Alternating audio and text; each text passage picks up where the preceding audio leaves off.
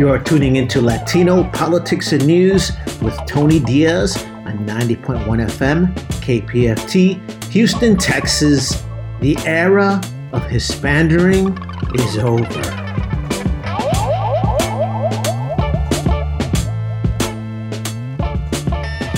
Thanks for tuning in to Latino Politics and News. This is Tony Diaz. Today, we are focusing on two activists who are taking on issues that really threaten the well-being of our community. At the top of the show, we're going to talk to Al Castillo, who is the president of LULAC Council sixty. He had an op-ed published in the Houston Chronicle in which he likens some of Republican Texas Governor Greg Abbott's recent actions as akin to an update of the poll tax El Castillo's father used to volunteer to sell, because that's what our community used to have to do, is they used to have to pay to register to vote. Are we going back to those things? We're going to talk to Al about that. We're going to hear his essay. Second half of the show, I want you to know Chicano veterans are being deported by the administration. This is going on right now. We've spoken to John Valadez. He told us about his film American Exile. Today, we speak to Manuel Valenzuela, who is one of the brothers profiled in the film, and he tells us about how his life has been put in a tailspin, and that's happening to many Latino veterans because of misdemeanors from decades in the past. However, Manuel is doing something about it. If you watch the film, and we had a special screening with John Valadez, you got to see that he's invested in this big R V. On the side, it says, "Stop Deporting Latino Veterans." He's got pictures of some of the folks that this has happened to, and he has hit the road. He's put over one hundred thousand miles on that R V, and he is speaking up. Today, we speak with him. Again, these are issues that are fundamental to democracy, and we're happy to bring the attention to them, but we need you to understand that this is the real life. This is the real situation for our people here in America. However, I'm so proud that we are all standing up. Stay tuned. I want to thank our volunteers who make the show possible. Roxana Guzman is our communications specialist. Rodrigo Bravo mixes these shows. Leti Lopez curates our music. And we have an army of individuals out there helping to spread the word through social media and the old-fashioned way, one Chicana and Chicano at a time.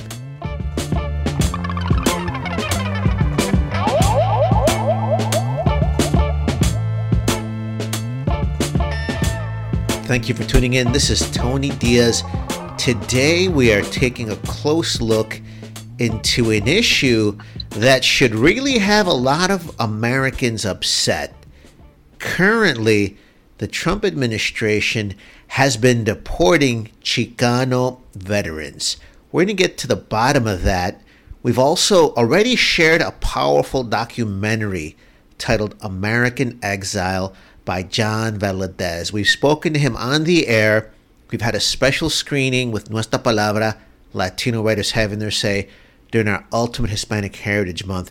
But we want to continue focusing on these issues beyond Hispanic Heritage Month, because this is something that affects our community profoundly. On top of it, we're very honored to have on the air with us today one of the brothers who's in that film and who is taking this issue head on and whose life is in a tailspin, even though he made a major sacrifice to defend this nation. He's joining us right now on the air. His name is Manuel Valenzuela. He and his brother are the focus of this film. Mira, Manuel, thank you so much for joining us. Bienvenido to our radio show. Muchas gracias, and uh, I'm, I'm very happy and proud to be here, because uh, this issue needs to be brought up. And uh, thank you for this opportunity. By all means, and I'm hoping that we can help spread the word. So right now, we're making this an issue that should be on everyone's radar, whether or not they're Latino or not. More importantly, we need to spread the word. So we're hoping people will spread the word via social media, telling their neighbors, and on top of it, watching the film. Let, let's set the stage for this. First of all, tell us a little about yourself. Where are you calling from right now? Where did you grow up? Okay, I'm uh, I'm calling from Colorado Springs, Colorado. I was born in Mexico, um, Palomas Numero Uno, and, and it's right in the border of uh, Redford, Texas, and right across the river. It's a little village. I was born there, but uh, in nineteen fifty-two, I was brought back into the United States with uh, seven of us brothers. Well, seven of the family were brought in. Excuse me, it was six of us. I was three years old when I was uh, brought back into the United States in nineteen fifty-five.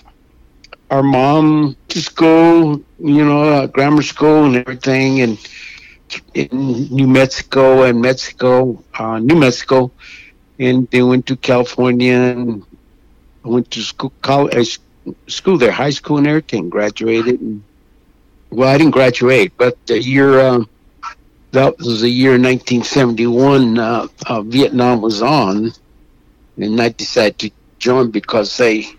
Uh, uh, We were told that uh, if we didn't join in, communists would be infiltrating America, plus all this. So I took to me to uh, join in the Marine Corps. And somebody told me there, if you go to Vietnam, go as a Marine.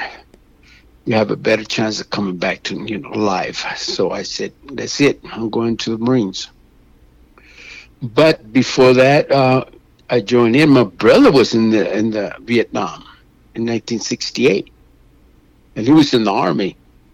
So I decided, well, I'm gonna go and do what I, my brother did, and I didn't really realize about P T S D and what it was all about. But when he came, uh, he came back. He, he it was something mysterious about him. So I just, to me, I said, I gotta go fight. I gotta go fight, fight and find out what's happening. How many of your brothers served in the military? Oh, okay. There's uh, eight boys, eight, bro- eight brothers, and four sisters. And one sister passed away, the oldest one. And out of the eight, eight brothers, my oldest brother, uh, Valente, was in the Army. And I have a, a one-year older brother. And he's in the Navy. And I'm a Marine. Then I have another brother, younger. He was in the Air Force. Then another brother in the Army, too. So there's wow. uh, five of us that were in the military. Wow. And, uh, to me, it's, uh, our friend, my mom, was, which I do see it at, at that time when we're growing up, that it affects the whole family. Mm. I mean, if one person goes in the military, everybody gets affected. And I would see my mother praying for my my. my son every night, practically every night, praying for him. She had a little room that you go in there and pray, and uh I guess those prayers did help because he came back all right, you know. And then I went in, and my brother other brothers went in. Can you imagine how many times she's praying? So wow. Right, she prayed a lot. But thank God we're all still alive, as, uh, all of my brothers. Two brothers in the Army, one in the Navy, one in the Air Force, one and me in the Marine Corps. What can you ask from a family, from this government? And you, you know, really put your heart into it. Tell our listeners a little about the medals that you earned and the medals that your brothers earned in service. Well, well, my brother Valente, he got the Bronze Star in Vietnam, and it's combat action, you know, uh, and citation and all that. But he got the Bronze Star, and he came back and. Uh, I, so uh, when I went in, I, I got uh, I went to Vietnam. I, went, I was in Vietnam in seventy-one, seventy-two, and I just got, you know, fighting in Vietnam. And I did fight in Vietnam. When I, what I did on my mission was, on my last, when I went in seventy-one, we did rescue missions to get guys out of out of uh, harm's way in the jungle. Intense. That was my. And then to, to bring them back, no matter what, dead or alive or whatever, you know, wow. That's something that you cannot, people cannot even imagine. Uh, my brothers, they know. It's an ugly, ugly thing to see, but nah. We did it. And uh, I came back, and, you know, when I, I got back, I was I didn't know there was this thing as P T S D. I I, I was I, even to this day. Uh, there's times I can't even sleep. I have to. What I I usually do is wear my whole body down because I work out a lot, and that helps me with my P T S D in a sense. It tears me up to where I'm I'm I'm, I'm exhaust myself, and it kind of like mellows me down. You know, all the things we have to do in, to uh, survive. And people don't understand and realize how, how crucial that can be. These are potent stories.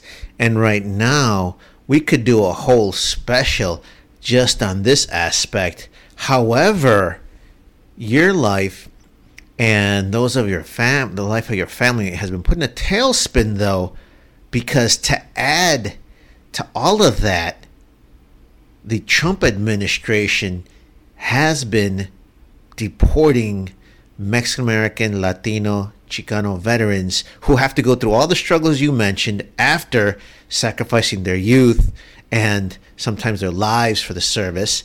But on top of it now, they have their citizenship status jeopardized. Tell us about when you found out that you might be deported and there were others deported after having made these sacrifices for the country. Well, you know, in two thousand, two thousand eight, my brother and I, I was living in Colorado Springs, and which I was doing real good. I was a, a drywall contractor. I had my business. I, I opened, I have a grandkids. Uh, she was four years old, and my granddaughter, and my grandson, uh, five years old. I put him into Taekwondo school, and I joined the Taekwondo school, and I became an instructor. I even opened up a Taekwondo school myself.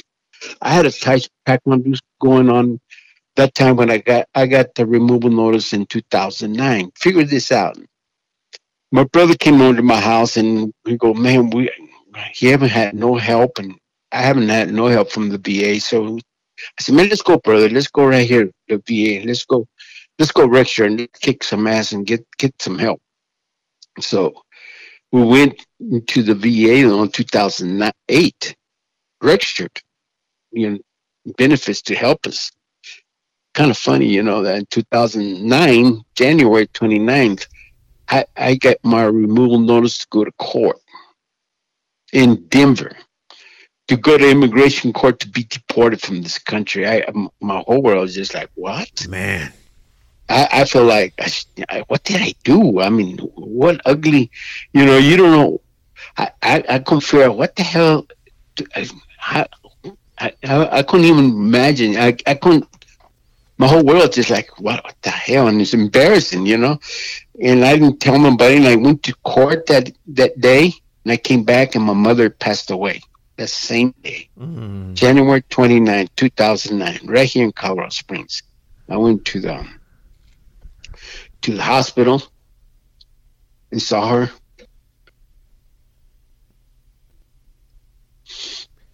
You have my condolences. Yeah, it, it was uh,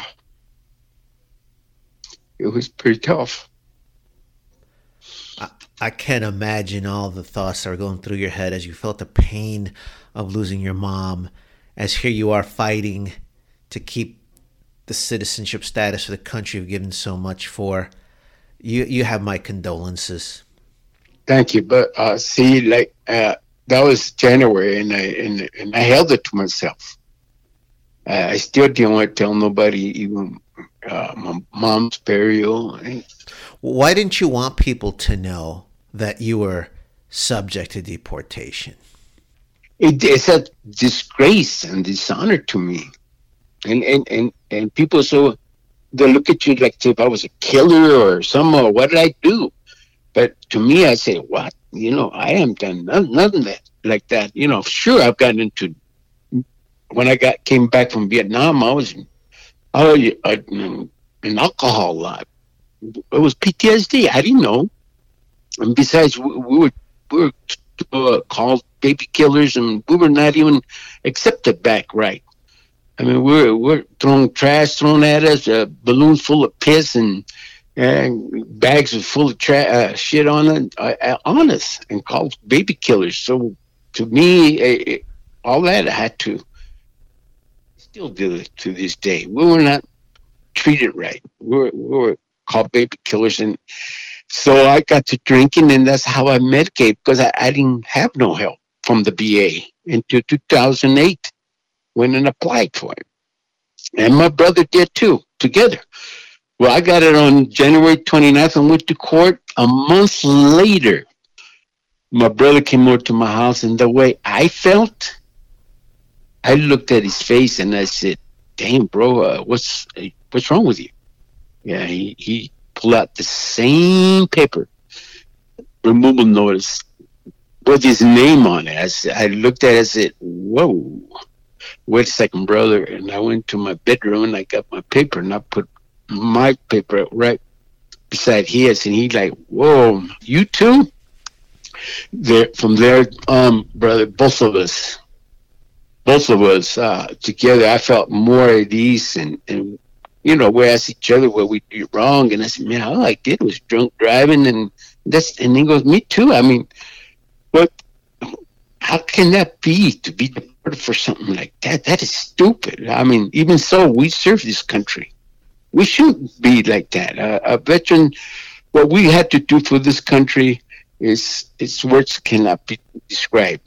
And, and for a military veteran to go through this, us, is it's like a, a, you just want to just scream out and go to, back to war, but this time with your own country. This is wrong. I think some people find this so hard to believe that it's going on.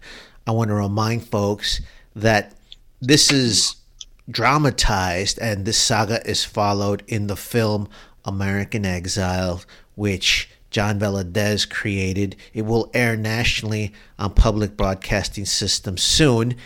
We, Nuestra Palabra got a special screening. It will be shown in some local spots. But people need to know this issue is going on, and they can follow more as the film is released.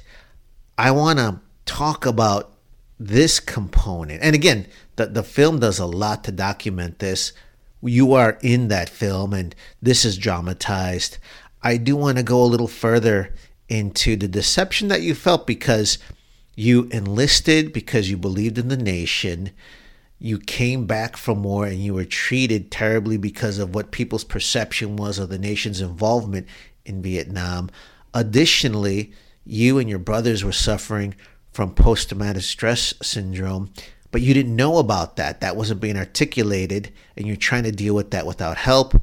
And then when you finally go to get that help, the fact you got on the radar brought out past misdemeanors that all of a sudden the current administration wanted to act on and deport, all while your mom is, is dying. So th- this sounds like a huge impact of all these elements. On top of it, it sounds like you believe so much in the system that it just didn't make sense that you were being deported for reasons you weren't sure of, after you followed rules, uh, you know, served, and whatever infractions you had, which were misdemeanors or wrongs, you paid for. T- tell me a little bit more about how that made you lose all sense of what's right and what's wrong, and made you question the very fundamentals of this country. Well, after, you know, when we looked at it together, and my brother, both of us looked at each other, and I told him, you know, this is serious, brother. We got to put it in the news. This we we need help. We can't just do it ourselves.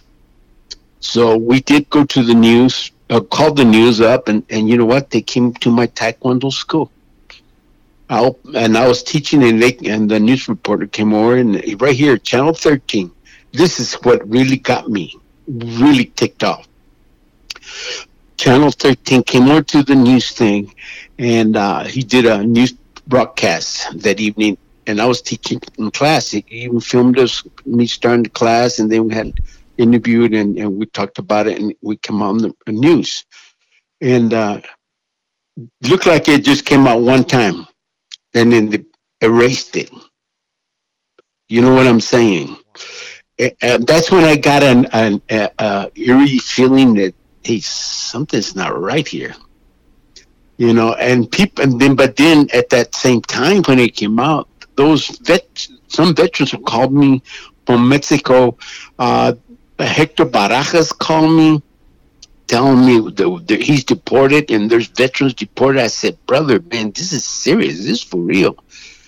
So we started getting in contact with all of them, and I said, this cannot be happening. I, I can't accept that. That my last mission to Vietnam, you know, I, I to do that, and then here in the United States, throwing veterans away. This is uh, what I did was n- was for nothing. This is wrong. You know, I have to fight that back again to go get them back. But you didn't this know is- anything about all these other veteran, Latino veterans, right, served the nation, who were also either in the process of getting deported or had been deported. You didn't know anything about that? No, until wow. they, they uh, I, we came out in the news, and I, I, my, uh, I started getting phone calls, and my brother too. And, and since I started talking with all of them, and I, and uh, they would tell me how their lives have changed, how how ugly it is, without their families, without their mom, without their wives and kids. You know, and to me, that's uh, America doing that to military veterans. And after what they say, they, I'm walking down the street with my Marine Corps cap and all that, and they come up, thank you for your service, sir. I said, I look at them now. Before, I kind of like felt good, but going through this hell that we, I've been thrown into, I look at them, I, I, I wish you would know what I've gone through, that you really understand. Get a taste of what I've gone through, you'll really turn r- around and go crazy. What I want to add is that the film breaks down how this is happening due to misdemeanors, and in some cases, these could be misdemeanors such as fishing without a license. And the film, American Exile, also makes the key point that several members of Congress right now are living with misdemeanors, but they're not subject to deportation. This is coming down and putting in tailspins lives of Latino veterans, Chicano veterans. And let's tell let's tell folks what you've done about it, because you've given a lot of time and your energy to spread the word. We're happy to lend nuestro granito de arena to get the word out, and people have to know that this is going on right now. They need to call elected officials to tell them that this is going on, and they and they to stop this. But to tell folks what you've done personally to spread the word. I personally, since two thousand, uh, when I got my removal notice, I've been fighting. Uh, and when Hector called me, I have. Take, I went personally to Mexico at that time and crossed over, knowing that I would be kept over there, and I, I took the risk, and I said, no, I'm gonna I'm gonna be with them, and I'm gonna find out how they live. I, I learned I, I had a taste of how they're living, and to me, and I promised that I would not stop uh, until they all come home. And at that time I didn't have that much money, but it was, you know, the contracting and, and then going and fighting all this stuff. I didn't have that much money, but in two thousand eighteen, fighting to get my benefits at times when we put the, they, um, I finally got sixty percent, and I got some money together, and I told myself, you know, we've been going through news like this, radio, news, media here, everywhere. I got so many uh, things that I can show up that you'd be surprised, you'd be stunned where I've been, all over El Paso, you name it, I've been there. Uh, I got to meet Obama when he was president. I even voted under the umbrella of deportation. The Homeland Security saying that I'm gotta send a letter to to Secretary of State of Colorado stating that there's a group of illegals and they cannot vote. And Jesus Manuel Valenzuela, he cannot vote. He's illegal. I went to a court, and the Secretary of State says, you are American. And he let me vote. And I challenge the United States, even to this day, you cannot tear me down. If you do, then you, uh, you're going to have to sit down with the state government. They gave me the citizenship to vote. And the United States government still has me in permanent residence, and they don't want me. And I refuse, refuse to pay any money to live in the United States after what I have done for the United States.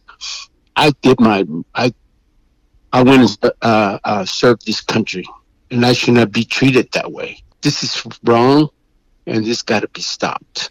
If people see the film American Exile, they'll also see the R V that you have invested in, which is covered in uh, the messages, stop deporting veterans. It's got pictures of the folks that were affected. You yourself, you've put in almost one hundred thousand miles driving all over the country to support veterans, to seek out politicians, to let them know this is going on. And you've really put a lot of time, energy into this. I say all that because if someone listening right now has not heard about this, that means this is being silenced. This is being ignored. This is being swept under the rug. What would you like people to do to help you through this right now and to help the other veterans that are unjustly facing deportation at this moment? Well, I put up a GoFundMe and on uh, two. On uh, uh, on my Facebook is Jesus Manuel Valenzuela Facebook, and you'll see a Marine uh, at, a face on there, my face with Marine and all that. Uh, and it's a GoFundMe to help me out because, you know, when I in two thousand eighteen I got that toy from the V A. Uh, they raised my, my benefits, and I could have bought me a house, I could have bought me a, a car, and I could have just lived my life happily ever after, but knowing that my brothers were thrown uh, uh, from this country, I invested and I bought an R V and I wrapped it in two thousand eighteen, September. And I had uh, an event. I had Senator Crowder from uh, from uh, Denver come over and speak, and I had Point Man Ministries, Colonel McGee. He's still here. He supports his you know biker unit now, but he's deported, uh, commander. Mm. They came and spoke, and uh, Russell Lopez from uh, from Denver, from the American G I Forum, they spoke out and said, you know, that this is the beginning of my tour, in which I personally, you know, said I'm going to state to state, capital capital, videoing and going in and showing how America is. And I even went to the border, and I put my finger, little pinky on the. Than the wall they got there, the fence. To shake hands, you put a little your little pinky through that to shake hands with the deported veterans. I went and talked to them and, and mm-hmm. said, I'm going on this tour.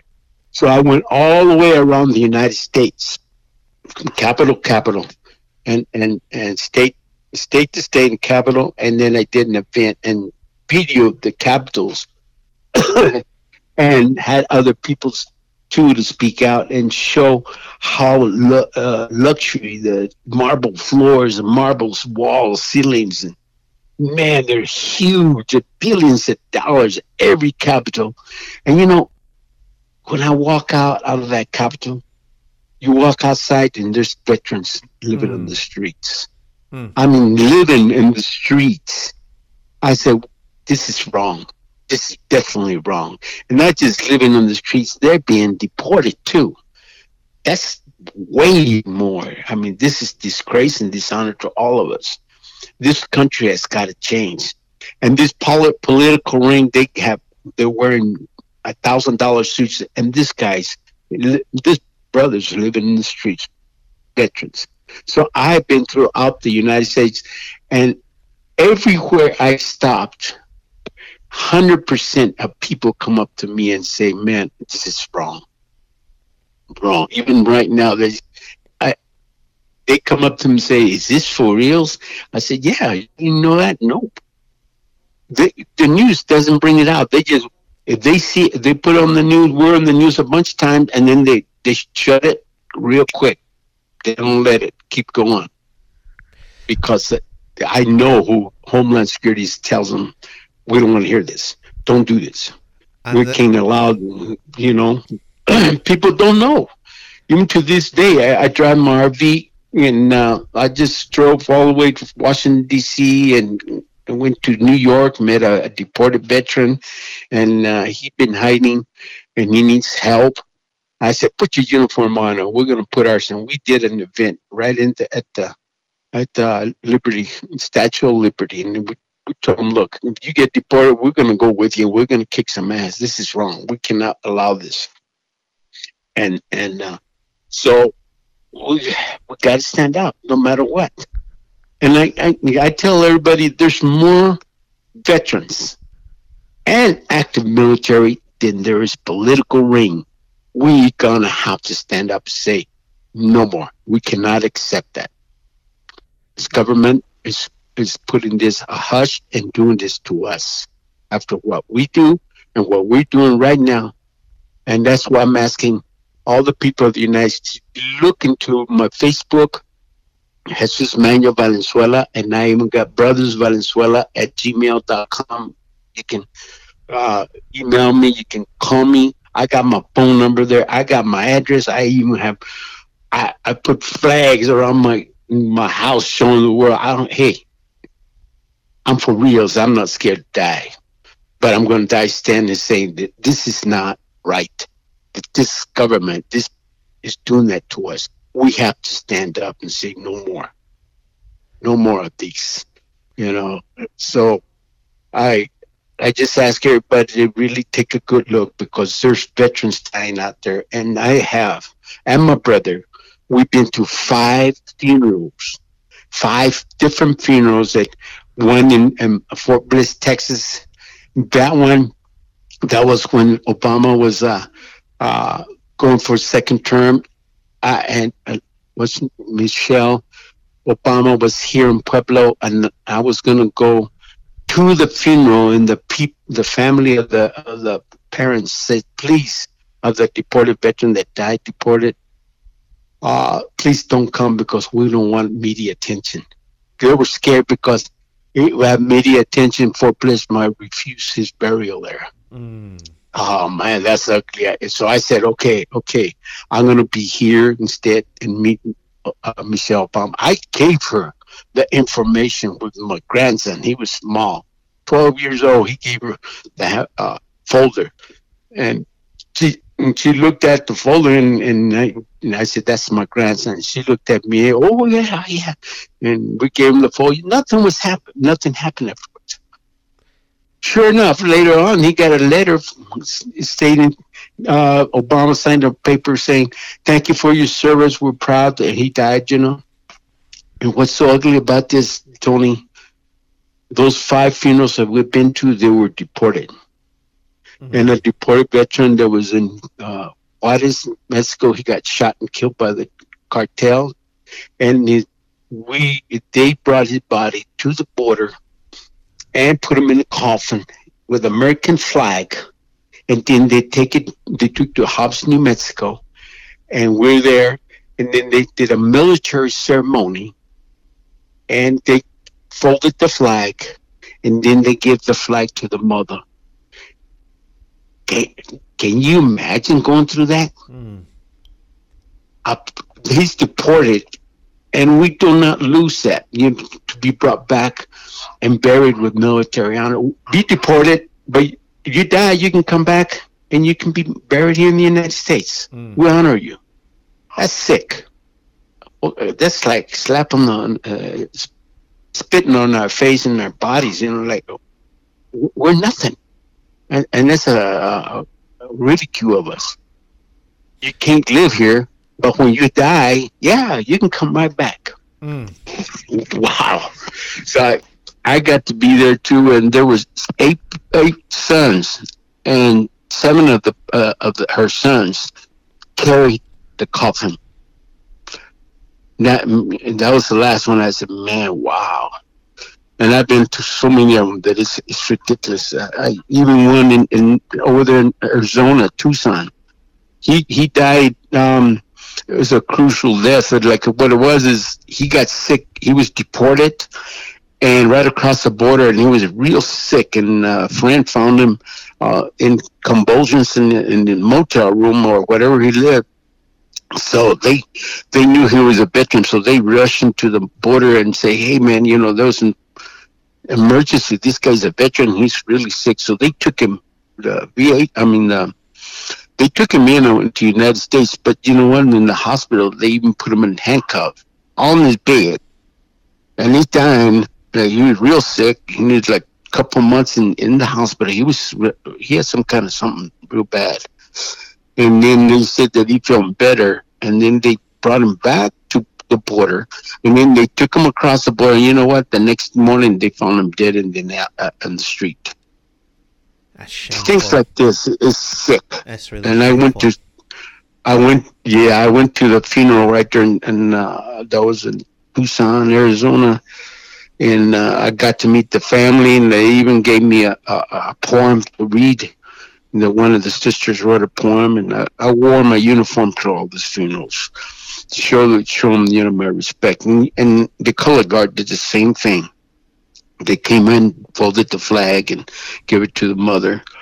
Uh, and then, but I had the opportunity to read a read an, uh, a poem that the sister made from the family for him. Well, I want to thank uh, you for all the time and energy you're putting to spread the word. We're happy to lend nuestro granito de arena. We're going to make sure that this is spread through not just our F M platform. We'll also spread it on social media, and we're going to follow up. So I want to let folks know that we've been talking to Manuel Valenzuela, who is standing up for the veteran Latinos and Chicanos who are subject to deportation. Some of them have been deported already or are on the verge of getting deported by the current administration. He is standing up for them. Want to thank you for taking the time to call in. And of course, want to remind folks that this is dramatized. This is profiled in the film American Exile by John Valadez. And we really want to thank you for standing up for our community. Gracias.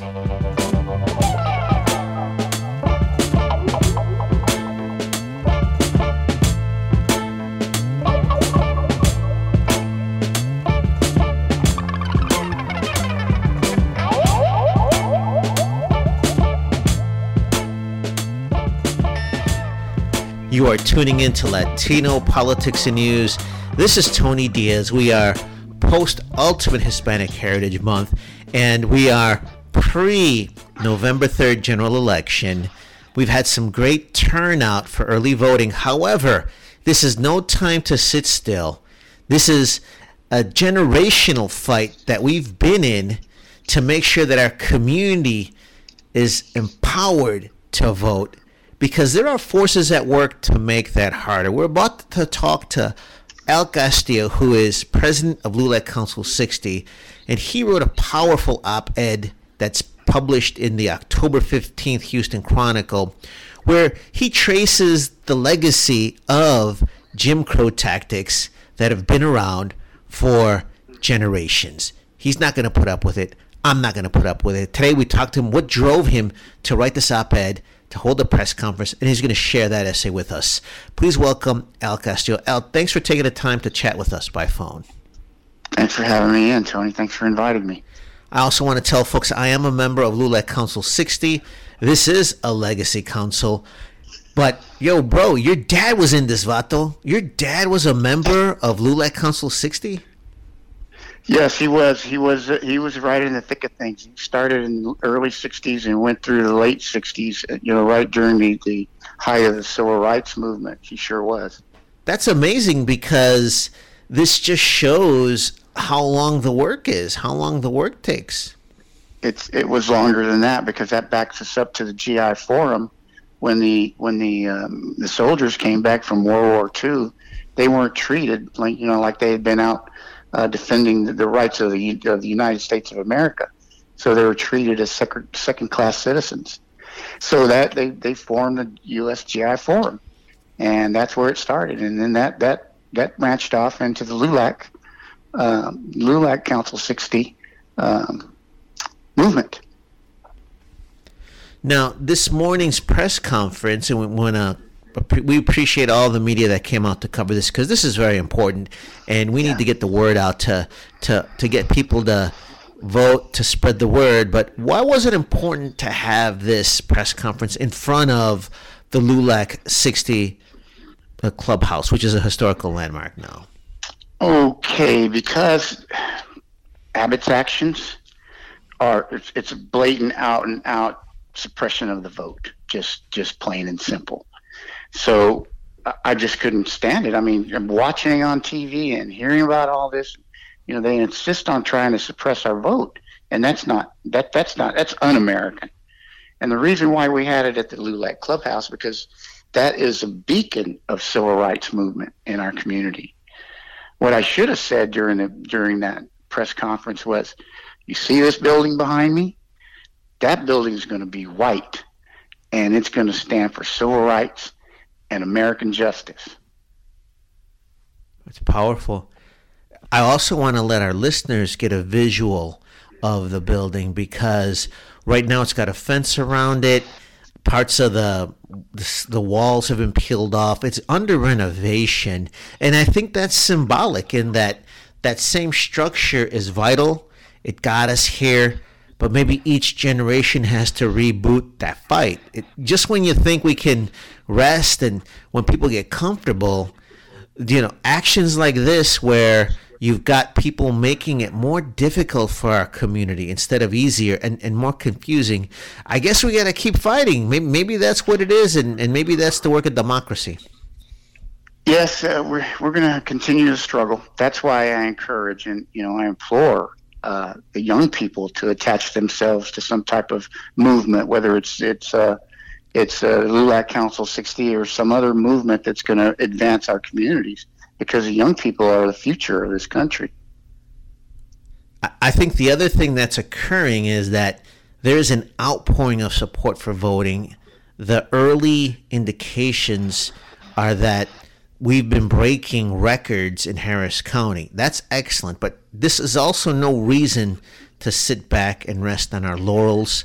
I think the other part, too, is that we have to show that when suppression is exposed, then it lets people know that their rights are at stake. So this is key to let people know that Governor Abbott, in your opinion, it sounds like, should drop this lawsuit, especially in light of past practices.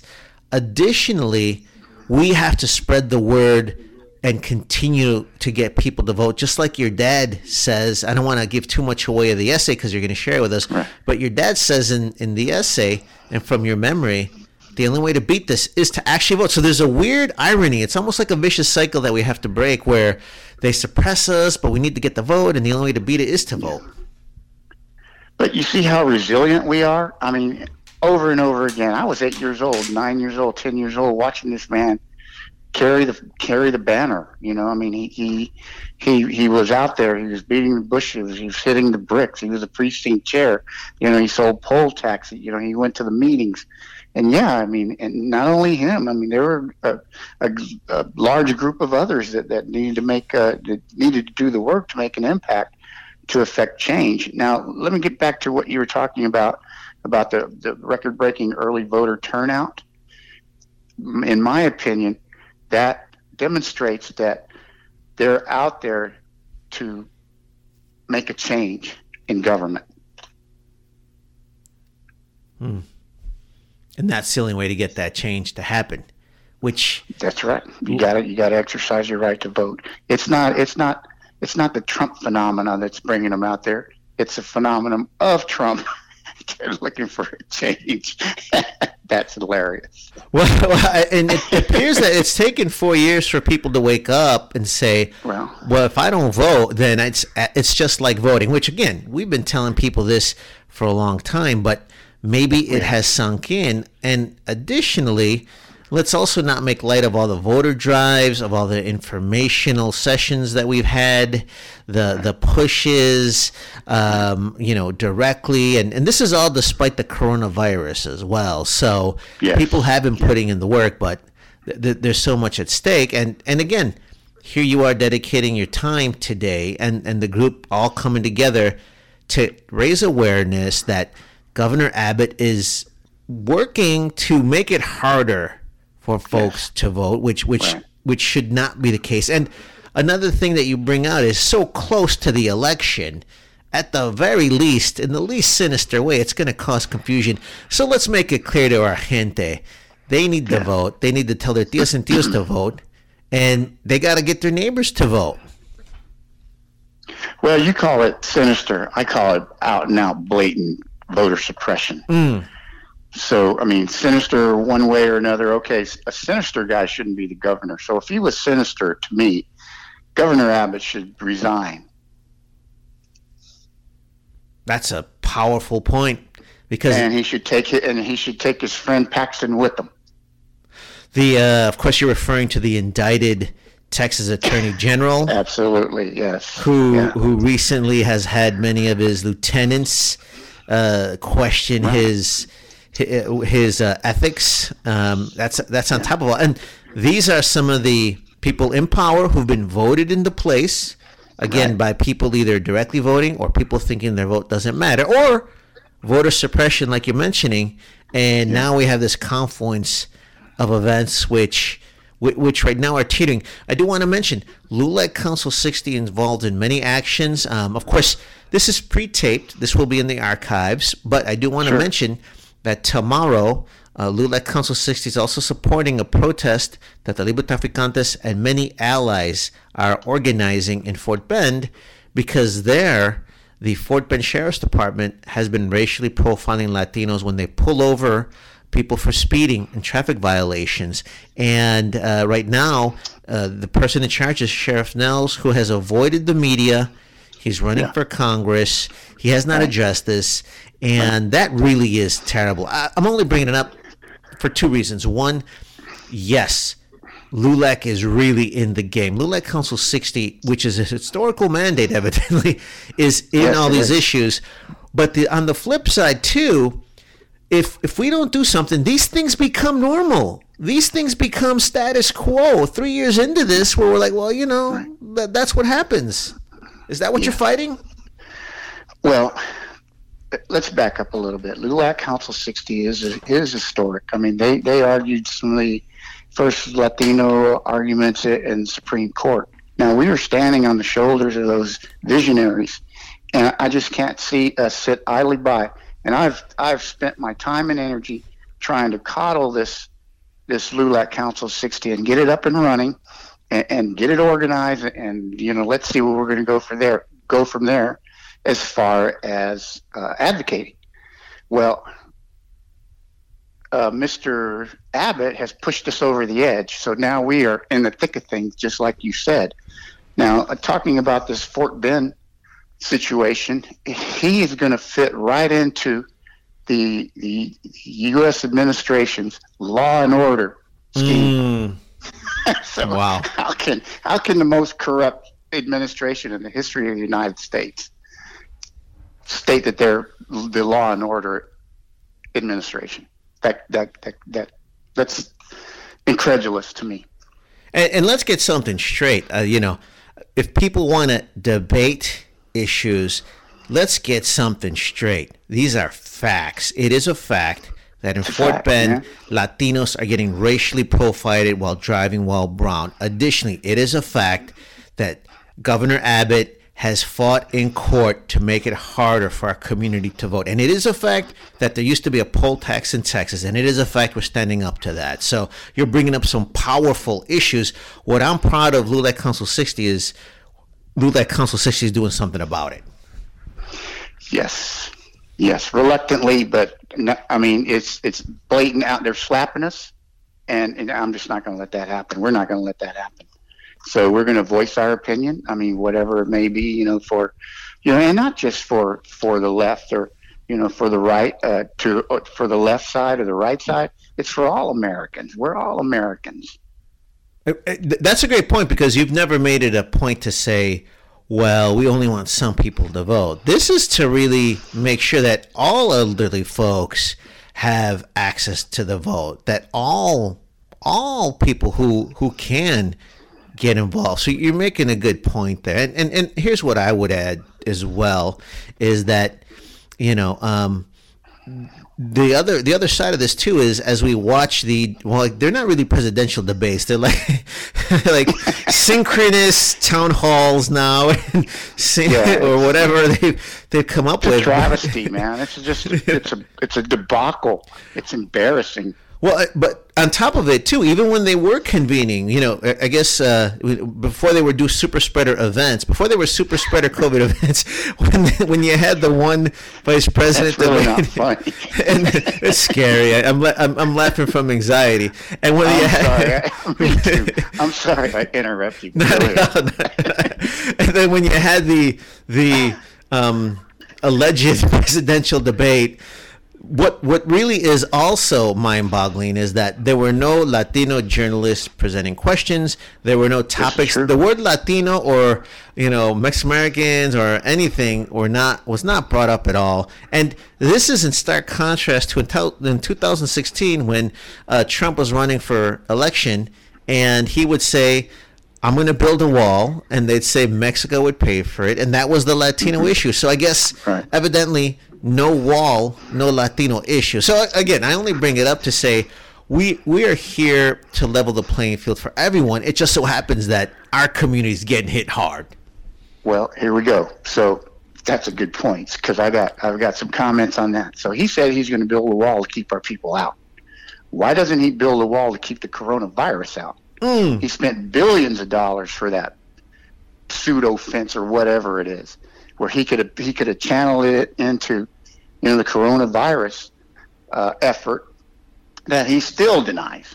So I'm going to ask you this question. It's the interviewee asking the interviewer. Did he have coronavirus at all? Long pause, dramatic moment. How are you gonna- and, and I do want to I do want to point out to our listeners, I want to make it really clear too that I am not advocating for one candidate or the other. I'm merely pointing no, out facts. Nor just, am I. Just, and that's, just, that's, I'm pointing out facts, is, and that, you know that is our our creed. We we you know as an organization we cannot endorse any any um, any candidate. So and I have to I have to dance around that, but this is out and out. The facts. And, and you, know, so. y- you did ask, hey, in my opinion, did uh, President Trump have coronavirus or not? What I'm going to say is, well, how about this? I saw fourteen doctors attending to him. I saw him loaded on steroids. And, of course, in, in the bunker that he hides in, again, these are all facts, in the bunker that he hides in, I wonder if they've tricked it out like a hospital. That's all I'm going to say. So uh, did you want to opine about uh, that or or another issue? Because we do want to get to your uh, no. essay. We do want to get to your essay. Yeah, because, and the reason why I'm just going to go ahead and let that rest, because everybody who knows anything or, you know, or is following this knows what position, what his position is. See, so we, we don't know if it's factual or if it's a hoax. And those are his words. You know, we don't know what's happening. What is the truth? The truth is get yourself down to the voting booth and cast your ballot. And, and again, perhaps a democracy is better served by folks who conjecture the truth, who say, let's go for facts. Let's agree on facts. And that may be the definition of a sovereign nation is, well, what are the values that we've agreed upon? And, you know, let, let's let's go for a high note. I'm going to give you the last word before you read the, before you share your essay with us, is that okay. to me, I don't mind having an intellectual dialogue with folks who disagree. Now, right. I'm not going to put up with the racial profiling of Latinos. I'm not going to put up with stereotypes about our community. And I'm not going right. to put up with being silenced. That's a whole different ballgame. You know? I've noticed that about you. I tell you what, Al, you're about to treat us to your essay. Give, give us your parting thoughts about what's at stake here in Texas right now. Well, I think the future of, of the Latino community. You know, I mean, we have to rise up and, and vote for change and get somebody who looks like us in the in the in the seats that govern. I mean, not, and and this is this is how I'm going to end it. I think I think Abbott and the Republicans should be a whole lot nicer to us right about now because the def- demographics are changing, and there is a change that's going to come. Gracias, mano. Thanks for yeah. keeping it real. Thanks for sticking around for our community. And Absolutely. Thank you for sharing your essay. Absolutely. Thank you. This is Al Castillo. I am president of LULAC Historic Council sixty. I wrote an op-ed uh, for the Houston Chronicle on October the fifteenth, and I'll be reading it to you. Abbott's altering voting rules akin to poll tax. In twenty eighteen, LULAC Council sixty Clubhouse on Bagby Street was designated a national treasure by the National Trust for Historic Preservation. To mark the occasion, I took some time to look over our files we'd stored and saved for makings of our own museum someday. This is when I saw a sign from decades ago that made me realize how important our work is. The sign read, "Buy your poll tax before January thirty-first. be ready to vote. I remember as a young boy when my father, A. John Castillo, as a member of Council, LULAC Council sixty, would sit at the neighborhood wine gardens in near North Side and volunteer to sell poll tax to our area residents, made up mostly of Ameri- Mexican Americans. I often heard our neighbors say that they wanted to vote, but just couldn't afford the tax, a whole two dollars. It was a sacrifice for families on a fixed income. It was a hard sell. When my father sat there day after day, tenacious and committed, he would tell me that only by voting could these types of Jim Crow tactics be challenged and eliminated. I had not thought of those days for a long time. Now I am the president of the same LULAC Council that my father served. Finding that sign reminds me that we still have a lot of work to do to defy the direct and indirect efforts of disenfranchisement, disempower our community by making it harder to vote.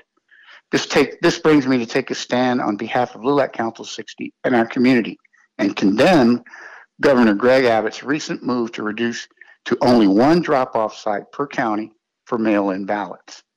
This reminds me of that poll tax designed to make it much harder for our people in our community to vote.